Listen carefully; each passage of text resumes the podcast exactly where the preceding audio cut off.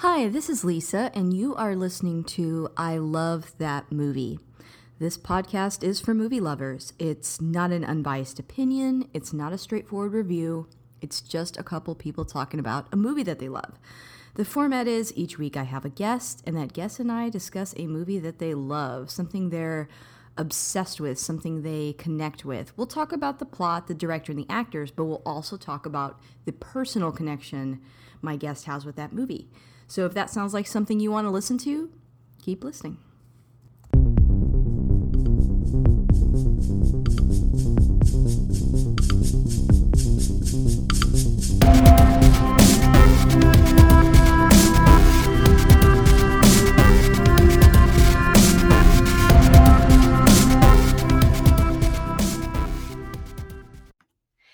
Hey, this is Lisa, and you're listening to I Love That Movie. And if you want to catch up with me on Twitter, you can listen. You can find me under AYA Lisa Cosplay. I'm also on Instagram under AYA N as in Nancy AMI Lisa. And I've got a closed Facebook group called I Love That Movie. It's just a safe space for movie lovers to discuss their favorite films judgment free. Just send me your request and I'll add you. Uh, also, if you like what you heard today, please subscribe and rate the show. Uh, if you leave a positive review on iTunes, you're automatically entered to win a $20 gift card to a movie theater chain of your choice. So, leave one today. And I have a returning guest with me here today. I have Zachy. Say hi. Hey. It's so good to have you back. We've talked about this episode for a really long time. it's, it's been a long time coming, so hopefully it uh, lives up to uh, your anticipation. Great, I'm sure it will. Um, so, so before we go forward, Zachy, what movie are we talking about today? Uh, we're talking about The Godfather. Yes, I think a part of me put this off because there's just so much weight attached to that. yeah, well, I'm honored that that you chose me to be the the the person to talk about this with. So before we get started, uh, when did you first see this movie? How did you see it? So I I saw The Godfather in October of 2001, and okay. it it was um, when they released the films on DVD for the first time and they came out with a box set. You know, it was one, it was always one of those things that I'd heard about. No, oh, you know, everybody everybody like knows you should watch the Godfather movies, and I just never got around to it. So this was my opportunity to do that. So I. Uh, you know, I'd, I'd bought the box set, and I had never seen them before, other than a few clips here and there. So I watched them all, uh, uh all three of them in the span of maybe two weeks, and uh, in, including the the commentary tracks with with Francis Ford Coppola. Oh, and, nice. Yeah, and and you know, I've said this elsewhere. Uh, I the these movies came out on uh, DVD at the beginning of my last year of film school, and if they'd come out sooner, especially with those commentaries, I wouldn't have needed to go to film school because everything I needed was in those you know nine hours of Francis Coppola talking about making uh, these movies. Oh, for sure. Yeah. Um, I think I think I was an I, I know as an adult. I think it was probably in college. I know I give that answer a lot, but I think it was one of the assigned movies to watch. And um, again, I wish I could go back in time and be a more focused student because it's like sometimes when you have so many, you're, you know, I was really, really uh, lazy and just basically waited till the last minute. And then I would try to cram all these movies in. And that's like not the way to watch classic cinema. For sure. Um, but regardless, it's such a good film. Um, it's one of the ones that stands out the most to me from that time. Uh, I really loved it. So, uh, you know, it's it, it is uh, does have a longer runtime. So it is one of those movies that I can't say that I've watched you know a hundred times or something but right. i can't say that every single time i've seen it it's been an experience and it's just like how have i not watched this again you know recently, more recently. Um, Zachy, I kind of skipped over your introduction. I'm so sorry. I think I just got too excited. Um, can you introduce yourself a little bit to the audience in case they haven't heard you on previous episodes? Uh, well, my name is Zachy Hassan, and I am a professor of communication and media studies here in the San Francisco Bay Area.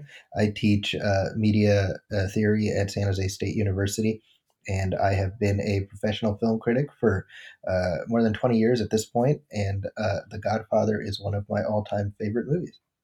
Yeah, I think it's a it's a favorite for a reason. It's it's it's one of those movies that everyone tells you to watch, yes. and you're like, ah, okay, fine. And then when you do, you're like, oh, it's definitely a, an aha moment.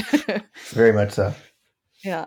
Well, before we get uh, further into this, I want to read the synopsis really quick here and then we'll kind of dive into a couple of quick facts and stuff. So uh, here we go the uh, synopsis of The Godfather. Widely regarded as one of the greatest films of all time, this mob drama based on Mario Puzo's novel of the same name focuses on the powerful Italian crime family of Don Vito Corleone. When the Don's youngest son, Michael, reluctantly joins the mafia, he becomes involved in the inevitable cycle of violence and betrayal. Although Michael tries to maintain a normal relationship with his wife, Kay, he is drawn deeper into the family business. Yep, that's there. it in a nutshell. there we go. there we go. Overly simplified, but uh so let me throw in a couple quick facts and then if you I'm sure we could we could really just talk about quick facts for 2 hours, but if you have a couple quick facts too, uh go ahead and jump in. Uh the first one I have is that Al Pacino boycotted the Academy Awards ceremony angry that he was not nominated for best actor or he was angry that he was nominated for Best Actor, but in a supporting role, uh, noting that his character actually had more screen time than his co-star and Best Actor winner, Marlon Brando. I actually didn't know that he had. I, I didn't know that he had boycotted. That's actually pretty interesting. Oh, good. Okay, one one new fact. Yeah, I thought you know it is true that he has more screen time, but I don't know. You can't really deny the weight that Marlon Brando has in this movie, and so I don't know. That's kind of a that, that was interesting to me. Like he, he, Al Pacino was so young at the time. I felt almost like he should have just been lucky he was there. Yeah. almost like, um, and obviously does such an incredible job in the in the movie. But yeah, I just thought that was that was interesting, especially since, you know, um, I was checking to see this isn't one of my other quick facts, but especially since Marlon Brando didn't go to the Oscars, right? So that's right uh, to get his award. But anyway, we'll we'll we'll get more into that later. um, I also had that according to Francis Ford Coppola, the film took 62 days to shoot. That sounds about right. Yeah, because he came in under budget, right? And like, you know, they threatened him like the whole process of this movie, but he did it like on time and under budget. yeah, I mean, he he was under the gun the entire time. I mean, he's told a story about you know being in the restroom and and you know having crew members come in and just talking crap about him Oh my gosh, that's so uh, awful.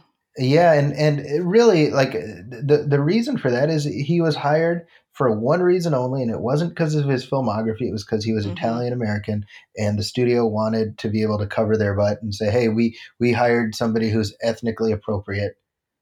Uh, yeah, you know. And, and also, he was in a lot of debt, right? He he made that yeah. movie with uh with George Lucas, and it didn't do well and so that he was pretty much like at their mercy it's like whatever project they gave him was what he was going to do yeah um, and they needed to do it really cheap because they because of that big loss I mean, that's eh, when when you look at the uh, the the way uh, George Lucas and Francis Coppola's career have intertwined, uh, you realize how each of them needed each other to reach their highest creative peaks. Because if not for Lucas, The Godfather wouldn't happen. If not for Coppola, Star Wars wouldn't have happened. I mean, it's it's mm-hmm. kind of mm-hmm. amazing. Yeah, the the other quick fact I had was that uh, Sergio Leone was approached to direct the film, but he turned it down because he felt the story glorified the mafia too much. Yeah. Um, he later regretted, of course, uh, but would go, go on to direct his critically acclaimed gangster film Once Upon a Time in America, which I haven't seen, but I I really really want to. That's a good one too. yeah, yeah. Um, so, do you have any other quick things you want to throw in? Oh my gosh! I mean, I know it's kind of overwhelming. Well, it's you know, I, I think one thing that's worth worth recognizing is that you know, uh, uh, um, they bought the film rights to the book before the book mm-hmm. had even come out. Uh, you know, Robert Evans knew just just uh, uh, from the from the premise that yeah. uh, this was going to be something exceptional. So so there was no bidding war after the book came out because it, it was already locked up.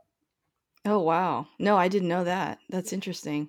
I knew I felt that um, this is one of those movies that you know you hear a lot of people throw around the idea today, like, oh, that that got nominated because it's uh you know politically re- relevant right now or culturally relevant, and they get all upset about it. But then there's movies like this, which I feel like that's the re- that's a big reason why it, it did so well at the time it was really relevant to what yeah. was going on and that carries a lot of weight it carries a lot of meaning i don't know i mean obviously no matter what time period this movie came out in it would have a, a an impact because it's a great film but i think what was going on at the time politically in new york it just oh there's just so much about the history of it that even while it's being made that has a big impact and and you can't deny that about it you know?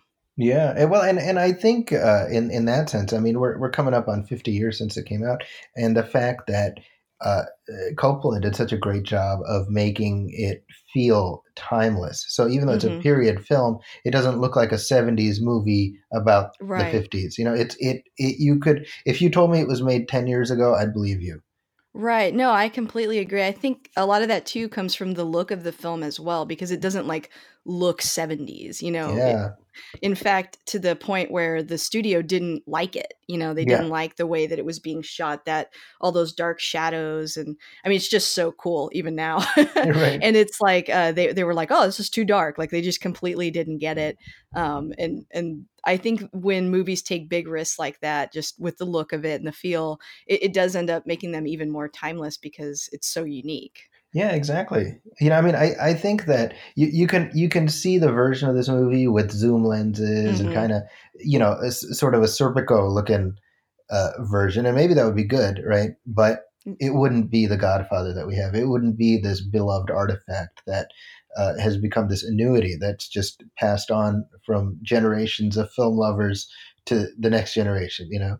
Oh, definitely, and and I agree with you too. The story is so personal because it's really centered so much on a, a father and his son that yeah.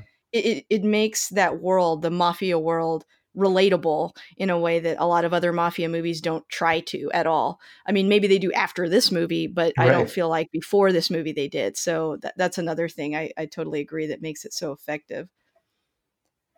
Yeah, I, I think that um, you know I, I said this uh, uh, just actually a couple weeks ago. I was on another show and we were talking about the, the Godfather, and and I said I think the key thing is that the, because it is so insular, right? This is a story about the Corleone family versus other mob families, right? Mm-hmm. So we don't have the objective lens of uh, you know law enforcement trying to get the the, the Corleones, right?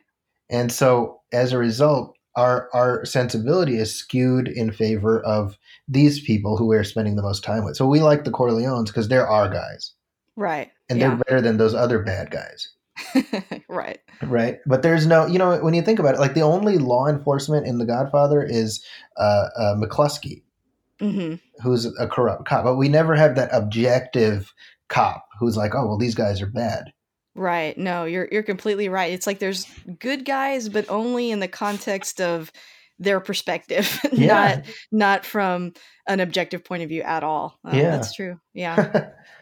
and I feel like I don't know. I I tend to like the the mob movies that are like that though. Yeah. I think sometimes when the good guys are like a little too good or uh, a little too on the outside, then I have trouble with you know picking a team or caring as much. But when you, I guess when you focus so much on just them, I I tend to like those movies more. They yeah, you know, it's it's interesting because because you know a film that uh, is beloved by many, for example, is, is Scarface, right? The the Al Pacino mm-hmm. Scarface, and and I, I don't mind that movie, but I don't. Uh, I, that's that's always been my barrier to entry is that I find, uh, you know, Sonny Montana a really vile character.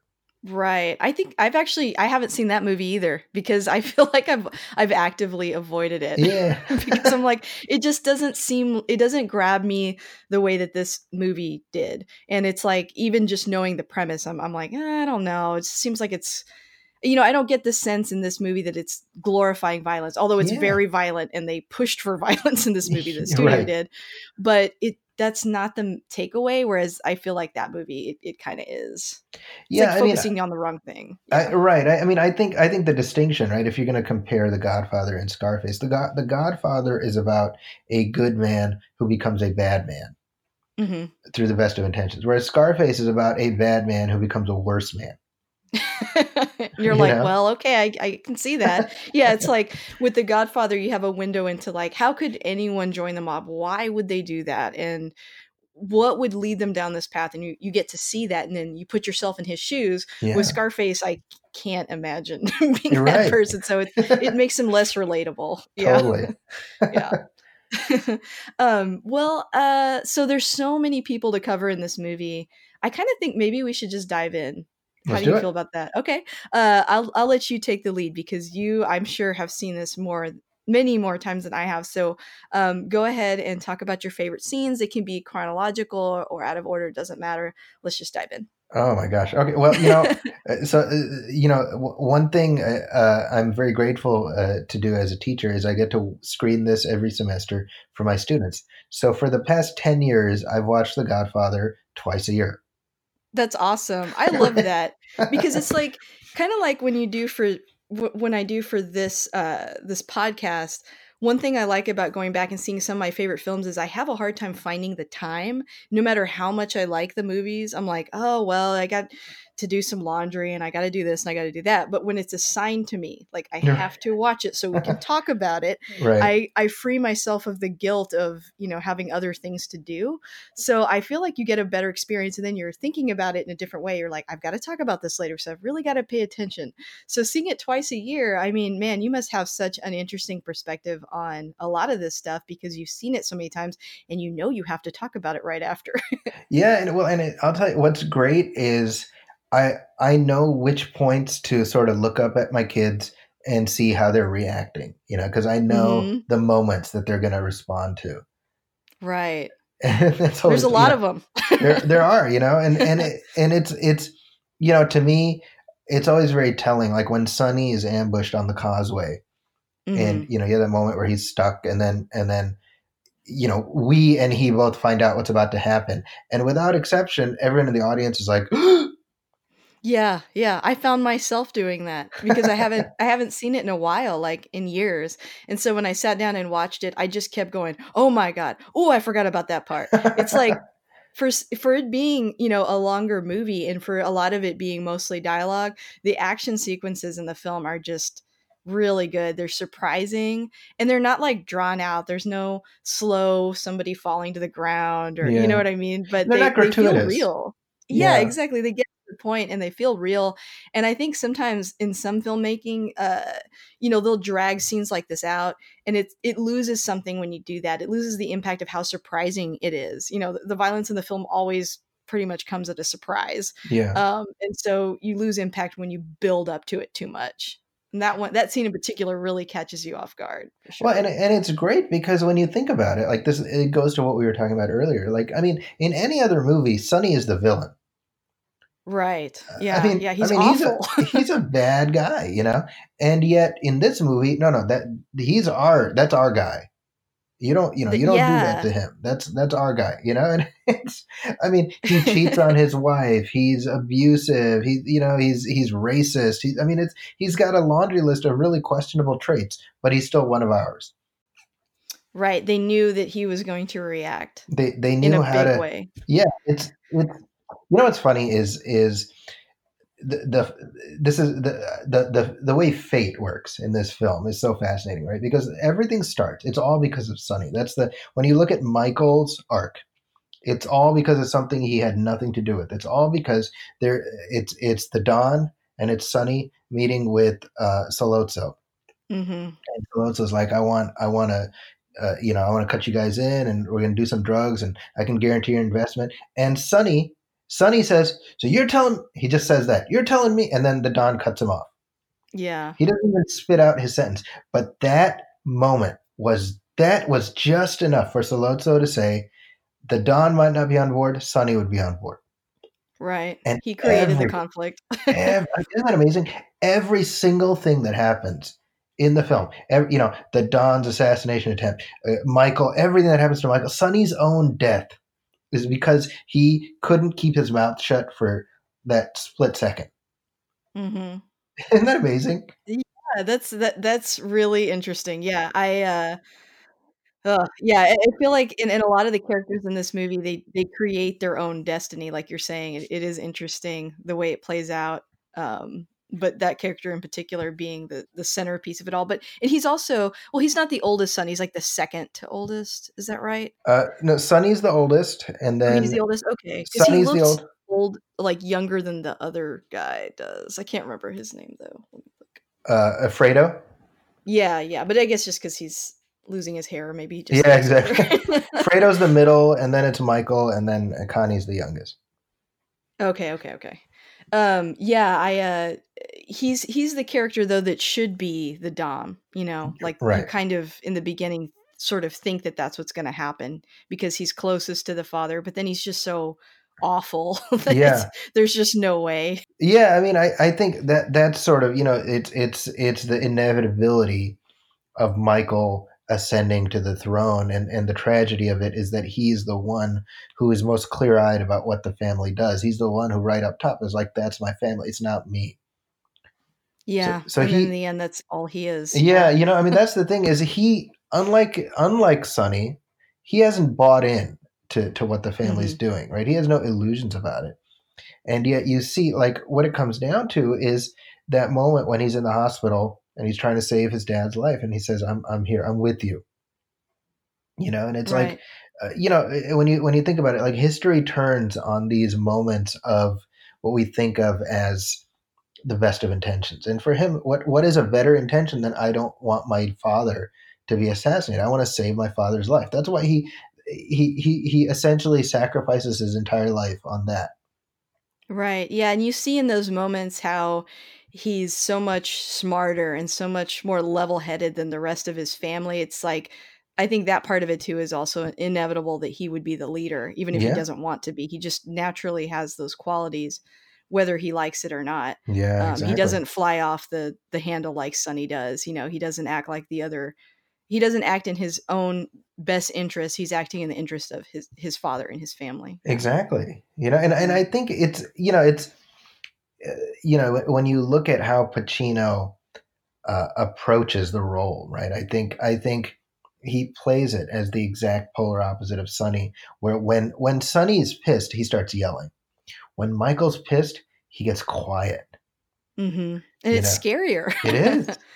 I think it's interesting. I wanted to throw in too, you know, and uh, I'm sure you, you've you've talked about and, and, heard about that you know the studio didn't want al pacino to play michael at yeah. all they thought they were like like we hear all the time and one of my pet peeves that people always bring up with casting choices oh he's too short he's too small blah blah blah there's no way i'm like he's an actor this is a part you know and and also I think the fact that he is smaller and he is younger, I mean, he looks baby faced compared to his brothers. And I think that that's what makes his transition more believable is seeing him go from like this young, nice guy to the Don. And what's impressive about that is that this guy can play both. He can look innocent and kind, and then he can be an evil, you know, mafia boss. Yeah. And I think he's there's nobody I don't I can't even think about anybody else it could be him. Like he's perfect. I mean, I mean, who else could possibly have been a Michael Corleone back then? You know? Yeah. They, they wanted they wanted Robert Redford. The studio did, which if that's not a window into studio thinking, I don't know what is. You know. Right. And, and and also I think it's good to have had Al Pacino at the time because he wasn't super well known. So you're kind of I don't know, I think when you pick an actor that's too popular, um, then you already have an idea of who they are even before the movie starts. And then it's sort of working against you. You know, like he's going to end up being a bad guy. Right. But if it's Robert Redford, you're like, oh, I guess he's supposed to be bad, but it's Robert Redford. I yeah. like him, you know. And so I think it it makes more sense to have had him in that role. I, I totally agree, and I, and I think I mean that's that's really the genius of of what Coppola did was it, it, every single person he cast in these in these uh, uh, major roles. You say, well, who else could have done that? Right. And didn't I think it was like Kubrick that said it was the perfect movie cast of all time or something like that. I believe it, you know. yeah. It, I mean it really is. Yeah, it's I mean, you know, th- there were all these people who who wanted to play uh, Don Vito and and Coppola had to push and push and push for Brando and obviously history uh, you know proves that that was the right choice but really you look back on it and it's like you know because i know frank sinatra wanted to do it mm-hmm. he he wanted and it's like I, you know, I can see a version of that because Sinatra was not a bad actor, but it wouldn't have been what Brando did. Yeah, Brando transformed himself Yeah. into this character in a way that I don't know that somebody else would have made that same choice. And I guess part of why he had to transform himself is because people had an idea of who Marlon Brando was, Yep. and he's difficult to work with, and all that other stuff. So Yeah. he had to really prove, well, you know, despite all that, you need my talent. Um, I- I'm curious, like when you teach this class now, do do students have any thoughts on Don Vito? Because I feel like it's so much a part of me growing up and knowing, you know, who that character is and having seen impressions of it my whole life before I actually saw the movie. But it is like a really unique and different choice that he made in that role. Like, I mean, you can tell that he's wearing something to like transform his face and Right. he's presenting the lines a certain way. Do they have any thoughts on that?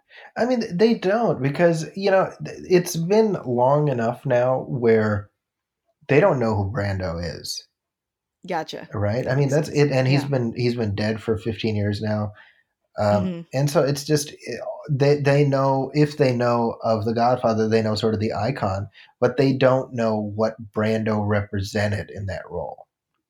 Gotcha. Okay. That Yeah. makes sense. So yeah. Yeah. so when they see it, they're just like, oh, that's how he looks.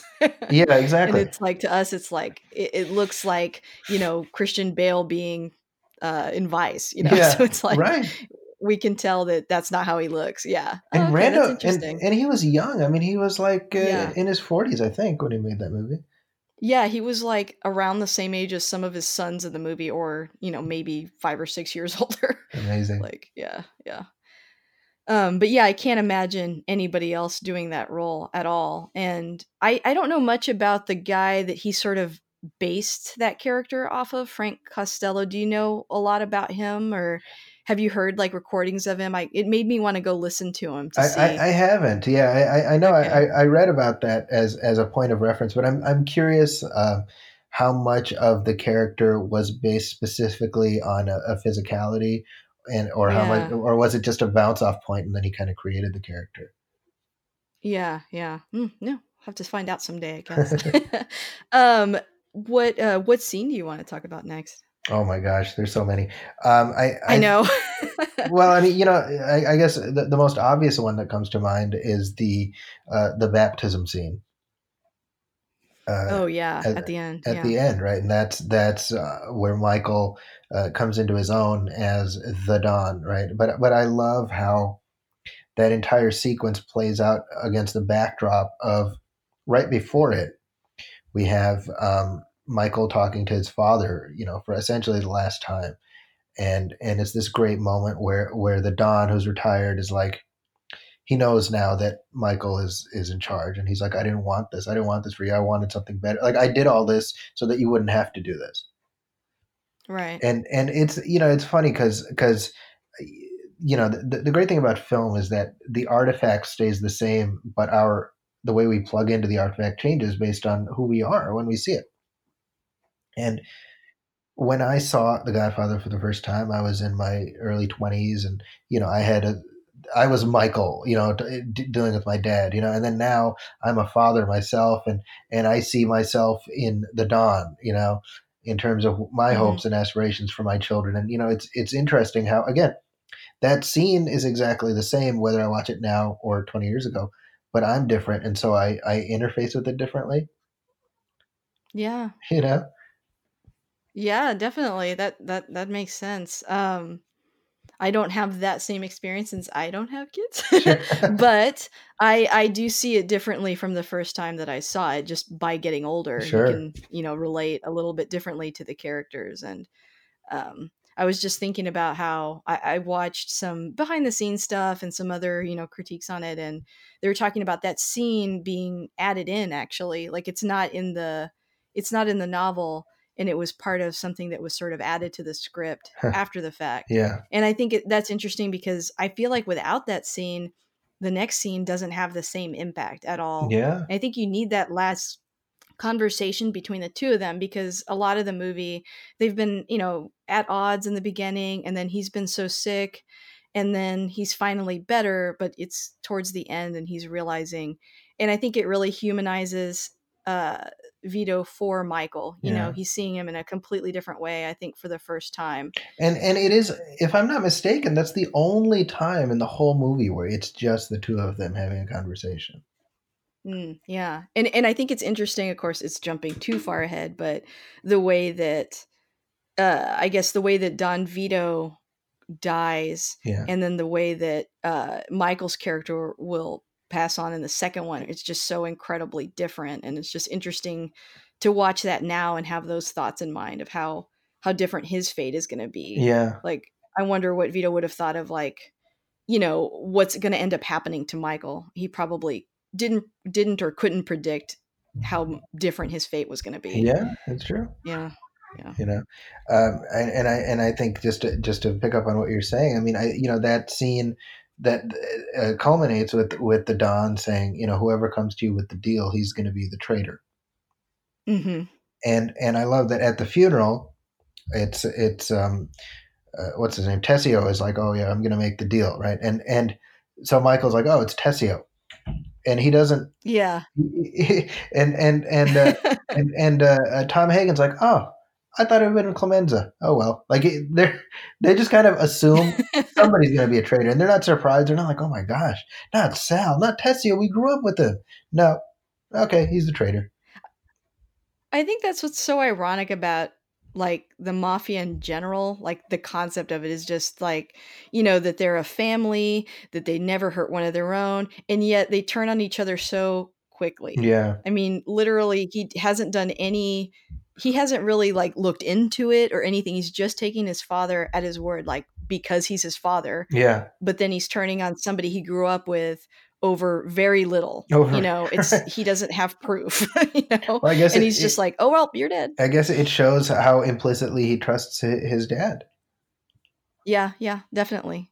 And then how how little those connections end up meaning, I guess, if you're not directly related. yeah, I mean, I mean that's the Yeah. interesting thing is is I mean even uh, if if you are directly related, because obviously in the second one, I mean he uh, he ultimately uh, has his brother killed. Yeah. You know, even even family doesn't mean anything, and I think I think that's you know when we look at the arc of Michael's descent, that's the that's uh, where where he he loses everything to some extent, right? Because because his father is able to say, look, everything I did, I did to protect our family Yeah. and and when Michael is at a point where he's willing to have his own brother assassinated, well, then what is it all for? Right. Yeah. Yeah. I think it's something that's uh his arc is often duplicated in other films and other movies, but not as well. Yeah, I think It's true. you know, I just think they they really nailed it uh, in this movie. yeah, um, I agree. Uh, I I- something that I saw come up a lot that I completely missed when I was watching this was um the oranges throughout the film. Yeah, Yeah, I never noticed the. I guess the symbolism is that when you see them, death is about is not too far behind. exactly. Do you know like where that comes from, or did they just pick oranges? I actually, I, Was I- there a reason? I, that's a good question. I, I've never uh, uh, dug into why specifically they made that choice, but I know that that was something Gordon Willis came up with as the DP. And I mean, a, as a visual cue, it's subtle enough where it's not something that would distract you, Mhm. but it's something that's consistent enough where you say, well, clearly they put some thought into this. Right. Yeah, maybe just the fact that it's easy to recognize, it doesn't take a lot of explanation, and then you can just associate, like you said, sort of subtly, but maybe there's not like meaning to it being a specific type of fruit or anything. Yeah, I mean, and, and I But, think yeah. you know the the the there's there's the the hues are very rich and warm, and so so it it doesn't stick out as something that would be distracting. Uh, Mhm. It sort of flows with the with the ethos, uh, the visual ethos that the, that the movie uh, creates. Yeah. Uh, one other thing I kind of wanted, one other scene that I was thinking about and wanted to cover was uh, him meeting and marrying Apollonia. Hmm. I guess I have a question about it. Like, what do you think that whole part represents? Like, why is that uh, an arc in the movie? I mean, I know that he he runs away obviously because he's in hiding, and then I guess they're showing us that he's like in paradise while the rest of his family is falling apart without him. But what do you think Apollonia adds to the film? Like, why does he have this romantic encounter with her and stuff, and marry her and all that? I mean, I I think it, it's it's a couple things, right? What we what we see number one is how easily he's willing to throw away his his life in America and, mm. and, just you know start over. He's he's that starstruck by her. But why is he starstruck by her? I mean, I mean, it's it's love at first sight, but it's not like he he spoke to her. The, you know, yeah. it's it's a very superficial uh, reason for him to fall in love, and yet he does. But the other interesting thing is, look how quickly he uh, he slips into the mob boss role um, when he's when he's attempting to court her. Yeah, it's like disturbing because he went from his American girlfriend that's really, you know, she's got her own agency, she's confident, she asks questions, she's uh she holds her own. Right. And then he goes into this world where he can get whatever he wants with just his name. Exactly. And just being simply just disrespected flips a switch in his brain to where he's like, well, do you know who I am? Yeah. And I will marry her. Right. And there's nothing you can do about it. And he's like, okay then. I mean, yeah, it, and it's it, like it, it's interesting because because the scene when he's talking to her father, he tells uh, Fabrizio, he says, "Translate for me," and we know Michael can speak Italian. Yeah, right? so that's so, true. So in other words, it's a power thing, right? He's sitting down. He's like, "I don't need to speak to you in your language. You're going to speak to me in mine." Ugh, yeah. I mean, how quickly he just slips into that. Yeah. yeah. And yeah, it's like he yeah, he's he throws his weight around and the, the other guy is helpless and has to give up his his daughter that he loves so much yeah. and wants the best for her and but immediately they put this wedding together in like a couple of days that right. just speaks to his name. So I guess yeah, you need that part of the movie because we've got to see him turn into the don, I guess. Yeah. Well, and and I and, think you know, I think when she is killed that's the last sort of vestige of the old Michael going away. Oh yeah, for sure. Yeah. That part uh, that was a part of the movie that kind of surprised me. I, I, sort of forgot about that scene. Hmm. Like I know she's not in the rest of the movie, but I couldn't remember what happened to her. Yeah. and so like at that part I was like, "Oh no." when she Yeah. Um and it's so violent and so surprising. Again, like a lot of the those big scenes in the movie i think they're they're like very shocking they evoke an emotion out of you they don't feel like oh this is an older movie so this is the best they could do or you know right. it's very abrupt it's like things are going well suddenly something tragic happens yeah totally agree um yeah and then he goes back to his life in america and he's just like I'm back, you know. Yeah, that, and and I think this life. is where uh, Kay uh, suffers as a character because you talk about her yeah. having agency. She has agency up until Michael comes back, She's just so in love with him. Yeah. yeah.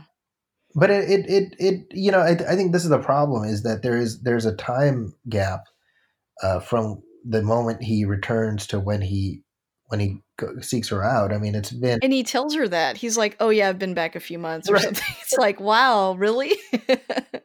yeah, and and I, th- I mean, I think, I think what you say is really true. Like, yes, she's in love with him, but I think, I think that's the problem. Is like, Kay ends the movie a weaker character than she starts as.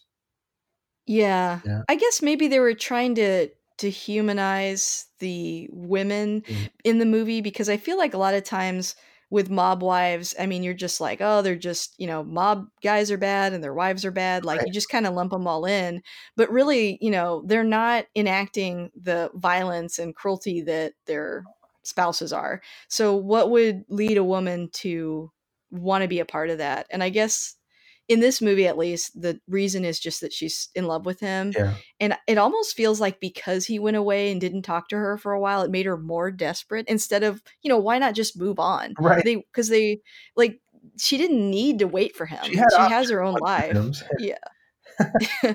So it's like hard to understand. I mean he does sort of talk her into it though. I mean he's he's like I, am back and i really love you and yeah you know everything's going to be fine and things are going to turn around in 5 years and she just is so in love with the Michael that she met, I guess. She can't accept that he's different now, even knowing what he did.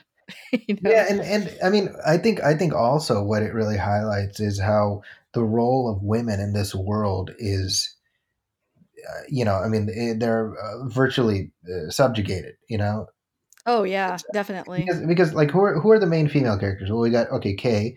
We got Connie, who who is uh, uh battered and screamed at. Yeah.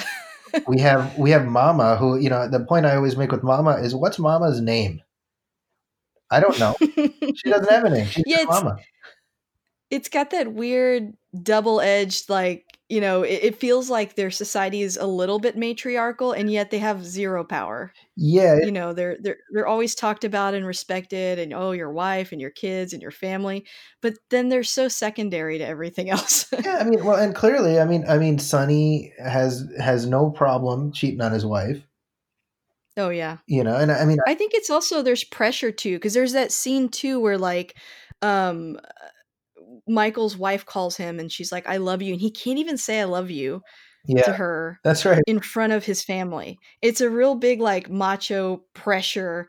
You know, you can be around these women, but they can never control you. They can never, they can't boss you around. They can't make you look weak for a second. And I feel like the cheating and all that stuff is just part of that, well, and, you know. And to that point, I mean, I think it's very telling that the one time in the entire movie where Michael loses his cool completely is at the very, very end when Kay is like, just tell me if it's true. Yeah. Like you know, he he he's so buttoned down. The one time he just explodes, it's over this thing, which he lies to her. And she knows he's lying mm-hmm. to her. Like she's like, Is it true? He's like, No. And she's like, Oh, thank God. She knows it's true. Of course she knows it's true. Right. But I feel too like he, you know, this is his final ascension moment too. Yeah. Because even with her, he's gonna. Everyone has to do what he says now. Yeah. He just controls everybody, and it's about that control. And anytime it slips, when she's like, "Hey, I'm questioning you. I'm not gonna be like your peons that say oh, whatever you want but i'm asking you as your equal you know what's the truth and then that's when he explodes on her and is like you're not equal to me no one is don't don't, don't uh, you know? convince yourself you're on the same footing right and and i think uh, what you're talking about like the the role of women in this film uh, is an interesting point because i think growing up and just you know having a lot of female friends sure. um, they uh, do not like mob movies a lot of women them. Um, I've even uh, there was a comedian uh, I think a year or two ago on Twitter that was saying uh, he heard he heard a guy call Goodfellas like a male fantasy, and he was like, "What? How do you get that out of that movie? How do you? How, whose fantasy is that? Right. You know, to to live this self destructive, horrible lifestyle."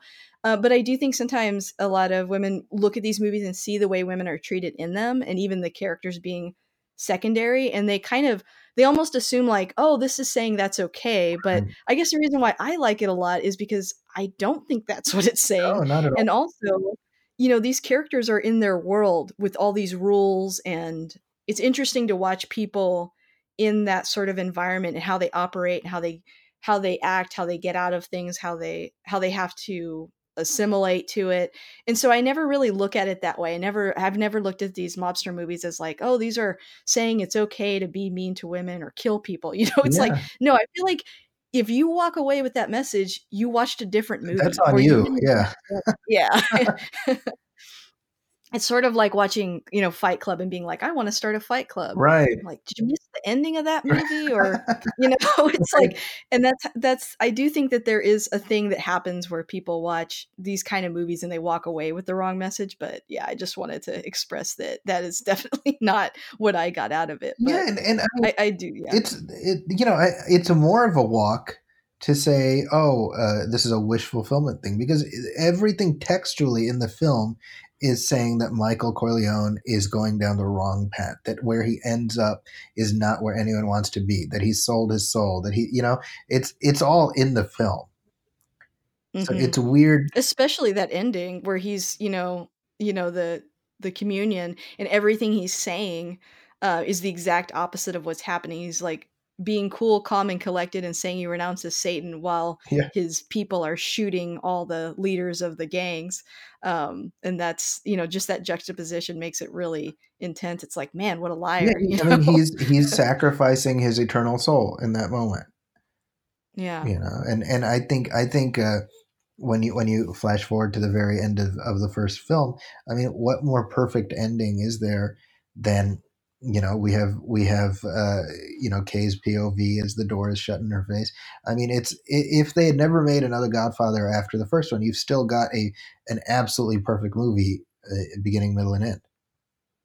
I totally agree, and I I think a lot of that comes also from the writing. You know, Mario Puzo's book, he also did the screenplay along with Francis Ford Coppola, yeah. and then I think a third person came in and cleaned it up a little bit. Uh, but one thing that he changed was he took the best parts of his book and he put them in the movie. And by making it a smaller world, like we talked about earlier about the father and the son, I think that made it such a, a, much stronger story. You know, there's not a lot of distractions. We don't get to know a lot of the other characters intimately the way that we know Michael yeah. and his father. And I think that that's a good idea. You can have a ton of people in the movie. Like if you ask me all the names of the characters of the mobsters in this film, I couldn't tell you.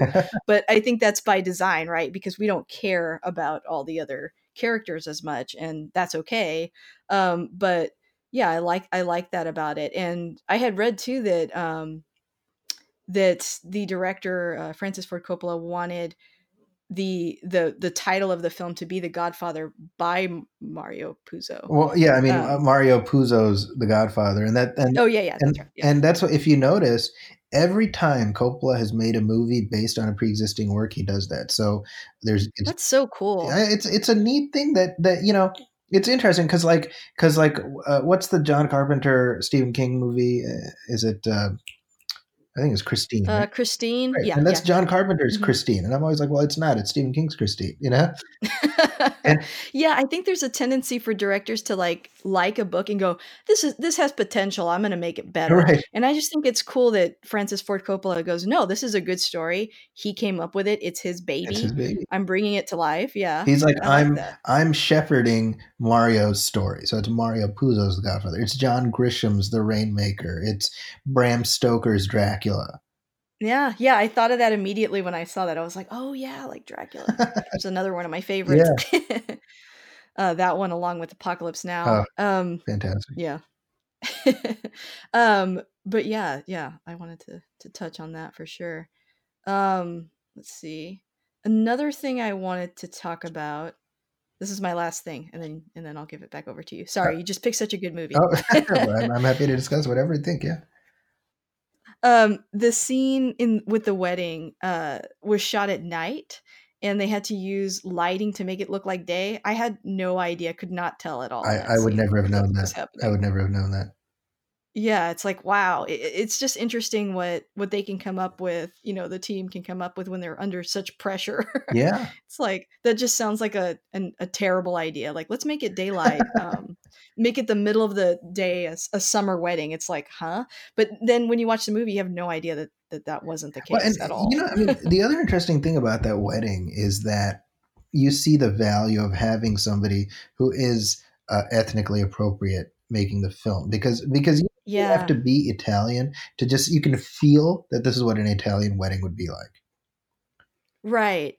Yeah, and I think the whole movie there's so many scenes where they're in like a crowded kitchen or they're at a dinner table. There's always babies screaming yeah, yeah. the whole movie.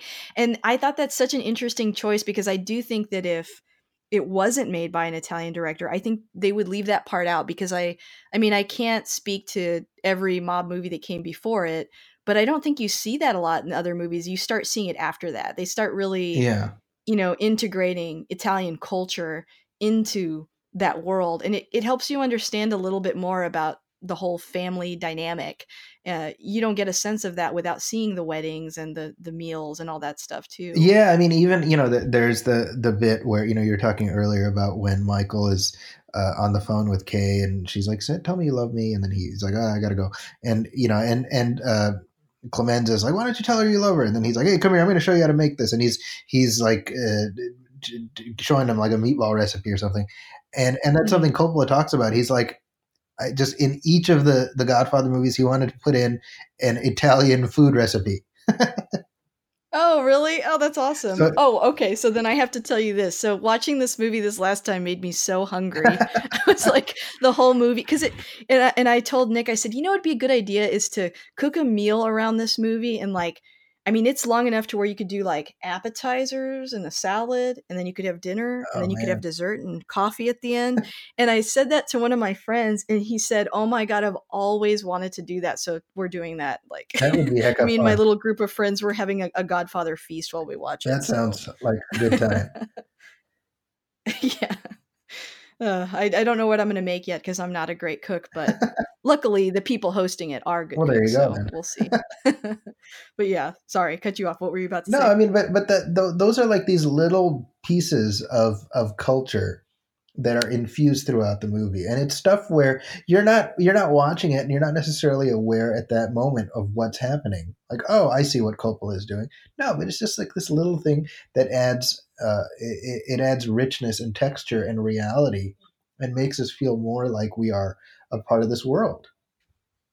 Yeah, definitely. Speaking of that too, so when I was researching this movie, I was watching some I you know, there was a video that popped up that was like the real story or something like that. And I watched it and I didn't have any idea about their conflicts with the mob or uh, the Italian activist group, all that stuff that was happening while they were making the movie. I thought that was it's almost like the background, you know, the the story of just making the movie is almost just as interesting as the movie Oh, itself.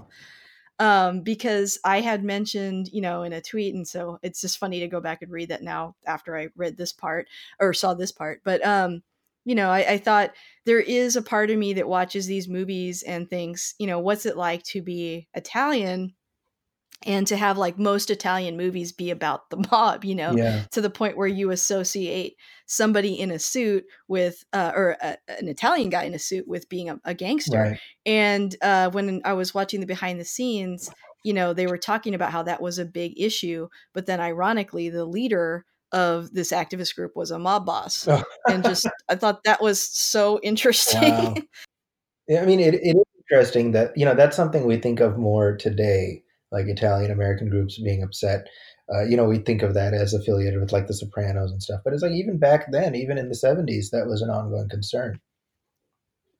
right. Yeah. It's, it's, you know, and I think that, you know, the whole thing was started with good intentions, but then because the mob actually took over that activist group, Sure, it became something else. It was just a vehicle for them to say, "Don't talk about it, don't worry about it." Right. Um, and even when I was watching this this story, it was so skewed towards that that I was like, "Is this really what happened, or is this also sort of a, you know what I mean, like putting I don't know. Is is it too um, one sided? You know, because it was like uh, I think f- uh, the point of view of somebody that's not Italian talking about the Italian mafia being involved with you know uh, this activist Yeah. group. But then I looked it up and no, the the main leader of it was arrested, so it was definitely part of it. Um, yeah, and it's like yeah, it's weird. It's like it is sort of a, a stereotype, but at the same time, I, I think it was approached very well by Francis Ford Coppola, like you're saying, because he's Italian and he's approaching it from his point of view. Yeah. Um, that's why it, it wasn't, you know, terrible. Yeah, I mean, when you think about it, I mean, I mean, the the the the archetype of the movie gangster before The Godfather was like Jimmy Cagney and and Mhm. kind of you know White Heat and that kind of thing, and and The Godfather fundamentally shook up the snow globe. I mean, after The Godfather, there it's like pre and post. Every Right. every mob movie since The Godfather is either trying to evoke it or trying to contrast with it. But but the the you know the the the uh, focal point of gravity fundamentally changed after The Godfather. Yeah. Oh, and I found it was the Italian Civil Rights League. That's right. um and they they sent like death threats Huh. To the people making the movie you know they they were like you have to stop you can't make this movie we're going to kill you which i would be like okay i'm done. Right. but they were they, they rose to the occasion and- and challenged it and then eventually it ended with sitting down with them in person and showing them the script and uh you know the the two the two gangsters that they're sitting down with were like oh well how long is this? And they're like well it's like you know 173 pages something like that uh, or 163 and they said well uh, why don't you read it you know to the other guy and he's like, looks at it and he's like well uh, why don't you just remove the words mafia and cosa nostra and we'll call it even Yeah. and they were like okay do that. And then ironically, when the movie was actually shown, you know, they were upset. The mob was upset that they weren't invited to the premiere. And they were they were kind of like, well, you know, if you made a movie about like heroic firemen or something, they would be invited. It's like, yeah, but you guys are the mob. You guys are the mob. yeah. And so they had to have like another screening of just them. That's you know, that's they loved it. yeah, like you're saying. I mean, the, the behind the scenes stories are just as uh, uh, engaging as as the the what we what we got on camera. Yeah, yeah, definitely. Well, was there another scene or a- another couple of things you wanted to touch on?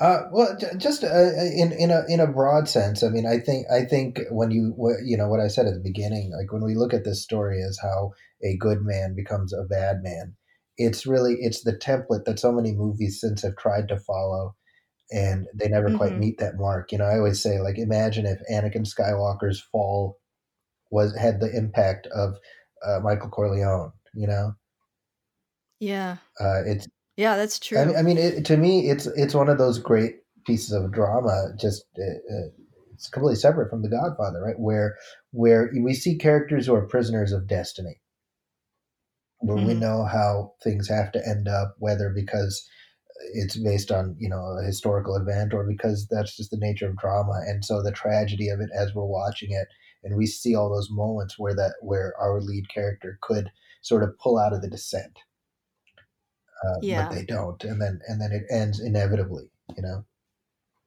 Yeah, and, and interesting that his father towards the end of the movie is is like, this isn't worth it, you know, losing all these sons and Yeah. everything we've been through. Let let's put this behind us. And then Michael goes the complete 180 degree Yeah. opposite. And by the way, that Yeah. that moment is so great when um, when the Don, you know, the it, it, we pay off the moment the very beginning when he's talking to the the mortician and he says, you know, one day and this day may never come, but I'm going to ask a service of you. You know, and we're we're watching, we're like, oh, he's probably going to have him kill somebody or whatever, and it's like, no, no, he just he says, just fix up my son. I, I don't want his mother to see him like this.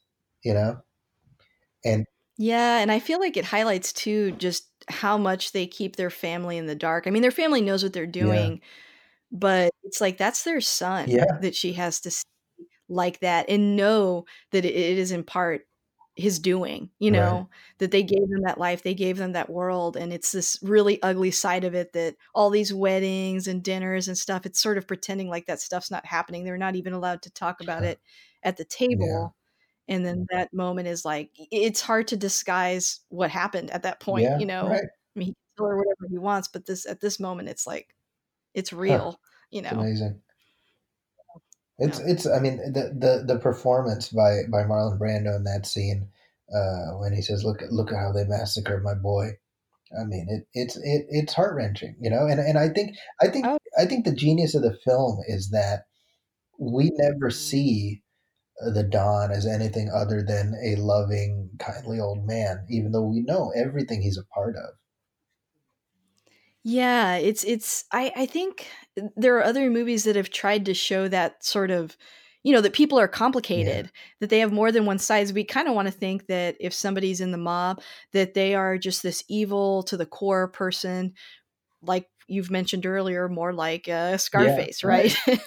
because that's easier to digest, I think. But to have to see that they have a family, that they that they love them, um, is harder, I think. You know, and so having to see the Don as a real person, and and you're right, we don't really see him being ruthless. I mean, he says things or he gives commands, but we don't really see yeah. I mean, we we see, we see I mean, in the second one, in flashbacks, we see sort of his descent, you know, but not in this one. In this one, he's just kindly uh, Marlon Brando. Yeah, yeah, that's that's so true. And he and he contrasts everyone around Yeah, him. Um, oh, you know, I I kind of wanted to touch a little bit on Robert Duvall's character, Tom yeah, Hagen. So I feel like he's a complicated character a little bit because, you know, i- in the beginning he's introduced as a brother, right? Even though they're obviously not related, but in the context of being in the mafia, like I, I don't know, what do you think about his motivations and his role in the film? Like, why why do you think he's there? And you know, what what is the importance of that character I mean. I, I think Tom is really interesting because because his loyalty is is to the family because that you know uh, he's been raised with them. So in, in, you know he, he says it he says it to Sonny right. I'm uh, uh, uh I'm you know I think of him as uh, I'm, I'm, as much a son to him as, as you are Mike. You know, he, as far as Tom is concerned, as far as uh, the the other brothers are concerned, he's he has more of a role than Connie. You know, that's kind of interesting when you look at the patriarchal role. Uh, oh yeah, and it's not typical, right? Like there's usually they're usually never outside the exactly, family. right? So he they, so he has a very special role in that, and I think I think uh, it's you know what we see in the tension between uh, uh, Tom and Sonny is that Tom is uh, more clear eyed about what uh, the Don would want, and Sonny, you know, I mean, I mean, Sonny's not listening to him, right? He's Sonny's insulting him. He's like, "Pophead Genco, look what I got! I got you." You know, like uh, you're not a real consigliere, you know. And yeah, and I think he like he wants to be better than his dad. Yeah, he's like in competition with him whereas Tom isn't and Michael isn't. You know, you know I mean, that's kind of the difference. It, I think Sonny, it's really interesting because Sonny is very, he's very Donald Trump. Yeah. right. And it's a good way yeah, I mean, it. You know, I think number one, Sonny is is is uh, feeling constantly like I'm going to be compared with my father, and I'm not as like him, right?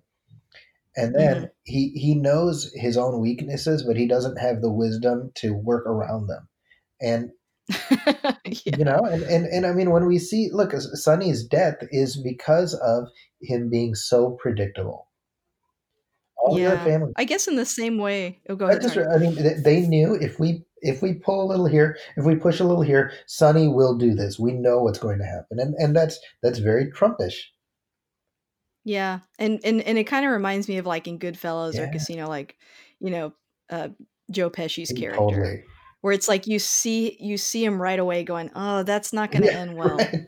This can't go on forever." Yeah, exactly. and it never does. That's exactly right. Yeah. yeah, being hot-headed around a bunch of people with guns. Not not, not a good idea. plan. no, not at all. Um, let's see. Uh, was there anything else you wanted to, to kind of no, touch on? I think we covered it. We covered a lot of ground. I feel like we did. We did. Yeah, it's impossible to break down every single scene, but I'll I'll I'll, I'll uh, send some videos for people to to go ahead and do that because I you know I love to. It, it's fun. You could take almost any scene in this movie and just spend time with it, but but I yeah agree. yeah. Uh, well, then let's go on to our last couple of questions. Uh, what keeps you coming back to this movie? Oh man, that is you know honestly, uh, I love being able to experience it with audiences who've never seen it before. Mm, I need to see it in theaters. It's one thing I haven't done yet. yeah, that's I, have missed out on that. I mean, I get to sh- show it on a big screen in my in my classes, but seeing it with a crowd that's into it, that would be really something. Yeah, because this last time I felt, you know, the movie does kind of command your attention, yeah. and uh, I I felt myself being distracted. It was like during the day, you know, my dogs are running sure. around. I was doing other things, and I, I thought this is frustrating. I'm not going to watch this like this again. I want to see it. I think the next time I see it, I need to see it in a theater because you just lose some of the impact yeah. from the story if you're not 100% plugged in the whole time. I think you should be. So that would be my recommendation to someone that hasn't seen it before. Uh, what's your recommendation to someone that's never seen it before? I would say watch it uh, uh, uninterrupted if you're able to, and then watch it right away mm-hmm. again mm-hmm. with the commentary from Francis Ford Coppola. Ooh, and that's something I haven't done. I watched uh, quite a few um, interviews with him, but man, I need to I need to watch it again. I mean, that, that guy, you know, it's it's yeah. it's it's unfortunate that uh, he's not necessarily thought of today the the way he was at his at his peak you know? Um, yeah. but he has so much going on. I mean there, there's there's such a, an intellectual weight to his thinking. And so to hear him right I mean, again, it's it's it is without a, a, doubt one of the most perfect commentary tracks I've ever heard because it's like sitting next to Francis Coppola and he's just pointing stuff out to you, and it's it's uh, it's uh, obviously he goes heavily into the technical, but he also goes heavily into his own emotional journey making the film, and just really it's it's uh, open and honest, and and when you go through all three films, you know, it's uh, to a large extent he uh, uh, associates himself with Michael Corleone in terms of the journey that the character goes on. And so when we oh. when we get to the oh. third film, which is it was not well received. I, I like the Third Godfather, but I'm in the minority. Um, it, it, it, you know, he sort of he he opens a vein to us, and he he shares uh, not only his process making that movie, but also his his emotional process of dealing with the reaction to that movie. Yeah. Wow. Yeah, that's that's heavy. I need to yeah. see that. I highly, highly, highly, I can't recommend yeah. it enough. I tell I tell my partner Brian on my show the same thing. I'm like, you got to watch Godfather with the commentary. Isn't that interesting though that he made like pretty much the most perfect movie of all time, and yet we don't think of him yeah. the same way as we used to as a director? Right? Like that's that's sad. Yeah, and I mean, I love you know Apocalypse Now. I think is universally thought as perfect as well, but I also really like Bram Stoker's Dracula a lot. I agree. And I don't know. I, I can see I can see some of the parallels between like the way they humanized Dracula in that film yes. too. You yeah. know, and the way that they humanize the mobsters in this movie. I think he just did that so well. Yeah, and, and um, I mean, I, um, making people. I, I, think uh, to me, Francis Coppola is too unique a voice to just sort of be ignored, and that's sort of it. It it mm-hmm. it frustrates me. You know, I I uh, uh, he was he was at a film festival in like uh, Dubai or something like that. This is maybe a year or so ago, and he he was talking about um, he was talking about uh, Islam and Muslims, and you know, obviously, as, as a Muslim, I'm always very cognizant of how how Muslim characters are portrayed in the film. And and he here he was uh, reading a passage from the Quran and translating it as he went. So he from mm-hmm. memory. Oh wow! From memory, he's like, you know, wow. The Quran says this, and he's just reading several verses, and I was like, I was I was amazed at the the the fact that he had internalized that and was actually using it as an, an opportunity to say, look at uh, the wisdom here, you know, and and to me, that's the type of person that Coppola ha- has always struck me as, as somebody who really uh, tries to have his art mean something more than just something temporal, you know. Well, and I think, you know, a lot of my favorite directors like Kubrick or Nolan um, are often described as sort of like cold and mm-hmm. distant. Mm. I think Francis Ford Coppola is the opposite of that, where, you know, everything is very, it, it's very empathetic and emotional. And, and that's a strength in his movies. It's not, you know, just tugging at your heartstrings kind of yes. stuff. It's, it's real, real empathy. Yeah. And I think that that makes sense that, that he would be that kind of person yeah. in real life. I totally so agree. That's really interesting. Yeah. Yeah. Well, awesome, Zaki. Thank you for coming back. Oh, this is so much fun. I, I, it's been a long time. Uh, yeah. Well, you know, if if you ever want to talk Godfather too, please uh, uh, put me on speed dial. Yes, I would love to. And I, I love your I love your show. And go ahead and plug your uh where people can find you and all that good stuff oh, because I'm, uh, I'm, an avid listener of that too. Oh, thank you. Well, well, my, my website is zakiscorner.com. That's the A K I S corner. That's also my Twitter. That's also my Instagram. You can also uh, listen to my uh, two podcasts. I have the movie film podcast that I co-host with my partner Brian Hall, who is a writer for the Disney Junior show Puppy Dog Pals, and we talk new releases and we have interviews with with uh, filmmakers, etc. And then uh, the Nostalgia Theater show, which is once a month, and it's my interviews with the the people who made the things we love and uh, the, the the famous fans.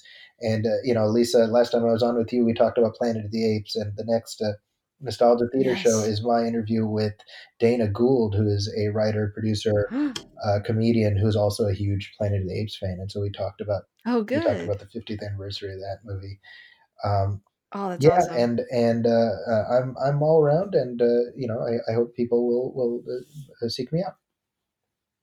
Yeah, I love I love your show, and then th- that way you get to hear some of Zaki's impressions too, which I also love. yeah, yeah. Well, um, so awesome, and you know, I I look forward to having you back, and and and yeah, we have to any anytime, anytime, just hit me up. I'd love to. That's awesome. Thank you. Have you too. Thank you so much.